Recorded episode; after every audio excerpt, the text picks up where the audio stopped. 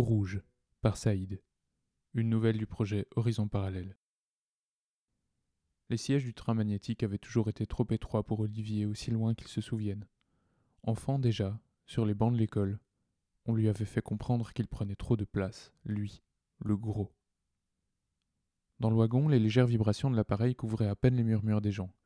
Tous minces, sveltes, la plupart portaient l'accoutrement conforme de la République dans sa taille unique. Certains d'entre eux n'avaient jamais vu quelqu'un d'aussi imposant de leur vie. C'est un costume ou c'est vraiment son corps? Je crois que c'est son corps. Oh, c'est horrible. Cinquante ans plus tard, Olivier avait aussi droit à d'autres réflexions de plus en plus fréquentes. Le train arrivait en gare et il attendait que la plupart des passagers soient partis pour se lever. Un jeune homme s'approcha. Excusez-moi, c'est possible que je vous ai vu sur Vicom Oui. Accepter qu'on tourne ce reportage sur lui avait été la pire idée d'Olivier. Est-ce que je peux faire une photo avec vous? Non, pas, de photo, s'il vous plaît. Le jeune fronça les sourcils et s'éloigna sans un mot de plus, offusqué par les caprices de cette star hors norme. Olivier le vit dix secondes plus tard sur le quai, prendre une photo à travers la vitre du train. Qu'allait-il dire ce garçon en rentrant chez lui? Qu'il avait croisé le dernier gros de la planète? Le gros des vidéos de Vicom?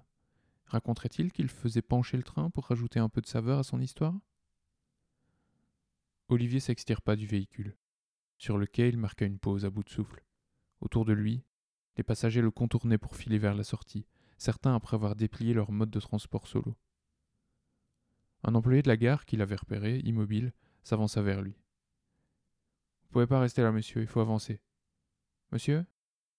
Olivier lui fit signe et mit péniblement son corps en branle. Il lui fallut quelques minutes pour rejoindre la zone de départ des autotaxis. Lorsqu'un des véhicules s'approcha de lui à côté de la barrière, il posa la paume sur la vitre arrière pour faire contrôler son empreinte et prépayer. La portière resta néanmoins bloquée. Taxi verrouillé, annonçait un message clignotant sur le carreau. Vos indices de santé sont au rouge. Yel Autocab refuse de prendre la responsabilité de vous véhiculer. Prenez soin de vous et à bientôt. Si même les voitures autonomes le rejetaient, Olivier était condamné à prendre le bus. C'était un moyen de transport détestable, encore pire que le train. La porte était d'une étroitesse record que seuls les conformes pouvaient envisager de passer de front. Les sièges étaient fins et durs, et si petits qu'il en prenait deux à lui tout seul, au désespoir des autres passagers qui le fusillaient systématiquement du regard. En quelques minutes, Olivier se retrouva dans cette situation qu'il haïssait tant. Il fallut près d'une demi-heure de trajet pour l'emmener au plus près de son point d'arrivée. Olivier rentra dans une banque et fut invité par l'automate à s'asseoir en salle d'attente. Il s'exécuta, sentant la sueur lui dégouliner dans le dos, montant et descendant dans les reliefs de son corps. Quelles étaient les chances pour qu'on lui accorde un prêt hypothécaire? À peu près aucune. C'est la huitième banque qu'il visitait, et les sept premiers accueils qu'on lui avait réservés lui avaient pratiquement fait perdre tout espoir. Les choses se passaient toujours de la même manière. Les banques exigeaient d'accéder à une partie des données médicales de leurs clients. Quand Olivier présentait son empreinte, tous les voyants passaient au rouge. Mais monsieur, ça va être compliqué de vous octroyer un prêt sans que vous ne fassiez contrôler régulièrement votre état de santé. Je ne suis pas affilié au contrôle sanitaire républicain. Vous n'êtes. Tous les banquiers ouvraient des yeux ronds quand il leur révélait cette information. Le dernier en date, café à la main, avait failli s'étrangler. Enfin, monsieur, le CSR a prolongé notre espérance de vie de vingt ans. Oui, mais je ne veux pas que mes informations médicales soient utilisées pour contrôler les loisirs auxquels j'aurai accès, ce que je peux commander comme nourriture. Euh. Le problème, euh, lui avait-on répondu avec plus ou moins de tact, c'est que le CSR contrôle aussi ce que vous pourrez obtenir comme prêt. Sans un effort pour votre santé, euh, vous ne serez jamais propriétaire. Lecture papier, monsieur? L'automate était arrivé si silencieusement qu'Olivier ne l'avait pas entendu. Il en avait sursauté. Les diodes jaunes au milieu du visage du robot le fixaient sans bouger. Euh, oui, imprimez-moi, imprimez-moi les informations les plus récentes. D'une mince fente située au centre du torse, un billet en papier fin, fraîchement imprimé, sorti centimètre par centimètre. Ce sera tout, monsieur? Quelle heure est-il? Onze heures deux, monsieur. L'impression regroupait les informations parut à onze heures. Il aurait été difficile de faire plus frais. Ce sera tout, merci. Le robot d'accueil s'en alla et Olivier commença à lire. Il faillit tomber de sa chaise à la première ligne. Vito Rabone est décédé ce matin à Milan, à l'âge de 54 ans. Ingénieur, businessman important mais discret, il était surtout connu du grand public pour être l'homme le plus gros du monde encore en vie dans un pays pourtant régi par la protection de la santé pour tous. 169 kilos en 2183. Le record revient désormais à Olivier Wilders, manutentionnaire en arrêt maladie de 56 ans, dont le dernier enregistrement de poids annonçait 148 kilos, et à qui nos confrères du média hybride Vicom ont consacré un reportage le mois dernier. Monsieur Wilders est également, à ce jour, le dernier humain obèse recensé. Olivier leva les yeux du papier. Dans la salle d'attente, ceux qui avaient de quoi suivre l'information ne le lâchaient pas des yeux. Sa photo n'était pas présente sur le billet, mais peut-être l'était-elle ailleurs. Monsieur Wilders? S'il restait le moindre doute sur son identité, le banquier qui venait d'arriver s'était chargé de le dissiper. Olivier se leva. Je, je vais y aller, c'est pas la peine. Mais notre rendez-vous?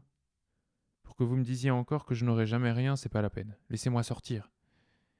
Désirez-vous une. Euh, Olivier bouscula l'automate qui tomba à la renverse. Hors de la banque, il se mit à courir comme il put sur quelques dizaines de mètres. Au milieu de ses compatriotes à la conformité assurée, c'était peut-être ce qu'il aurait pu faire de pire pour tenter de rester discret. Tout le monde l'observait.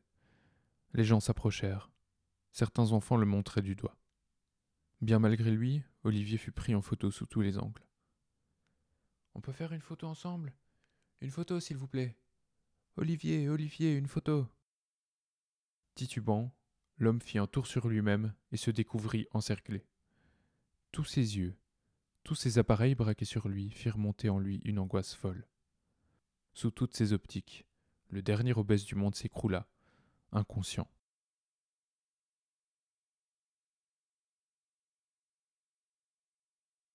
Sandrine, euh, rappelez-moi les rendez-vous de la semaine, s'il vous plaît. La voix de synthèse de la voiture répondit. Oui, monsieur Wilders. Installé dans sa voiture privée, lunettes de soleil sur le nez, Olivier se détendit. Cet après-midi, tournage de la publicité pour Maze. C'est la marque de boisson, c'est ça? Oui. Ce soir, plateau Vicom. Demain, publicité toute la journée pour Whirlpool, la marque de piscine. Vous leur avez dit que je n'arriverais pas à sauter? Oui, je les ai eus au téléphone hier. Ils ont dit que vous laissez tomber conviendrait très bien.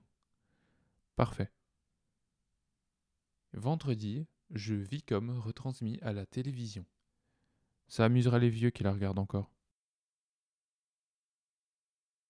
En cinq ans, le quotidien d'Olivier s'était transformé. Devenir le dernier obèse de la planète avait fait de lui une star, et il en profitait dans autant de pays que possible. Il avait davantage voyagé ces dernières années que dans toute sa vie. Olivier passa l'après-midi devant les spots éblouissants, un verre à la main, chemise à fleurs sur le dos, chapeau de paille sur la tête. Éreinté lorsqu'il rentra chez lui ce soir-là, il se servit un verre d'eau, lança le chapeau à travers la pièce et déboutonna sa chemise. Dans son nouvel appartement, le décor était plongé dans l'ombre. Les silhouettes de machines encombrantes se découpaient dans la semi-obscurité. Olivier s'assit sur son banc de musculation préféré et, dans son dos, dégrafa l'épaisse ceinture rembourrée qu'il portait. Enfin un peu de fraîcheur. Un tour à la salle de bain lui apprit qu'il avait encore perdu deux kilos. Cela faisait vingt-cinq en tout. Il se gratta le visage pour en détacher la prothèse en latex qu'il fixait chaque matin minutieusement. L'homme dans le miroir lui adressa un sourire malicieux.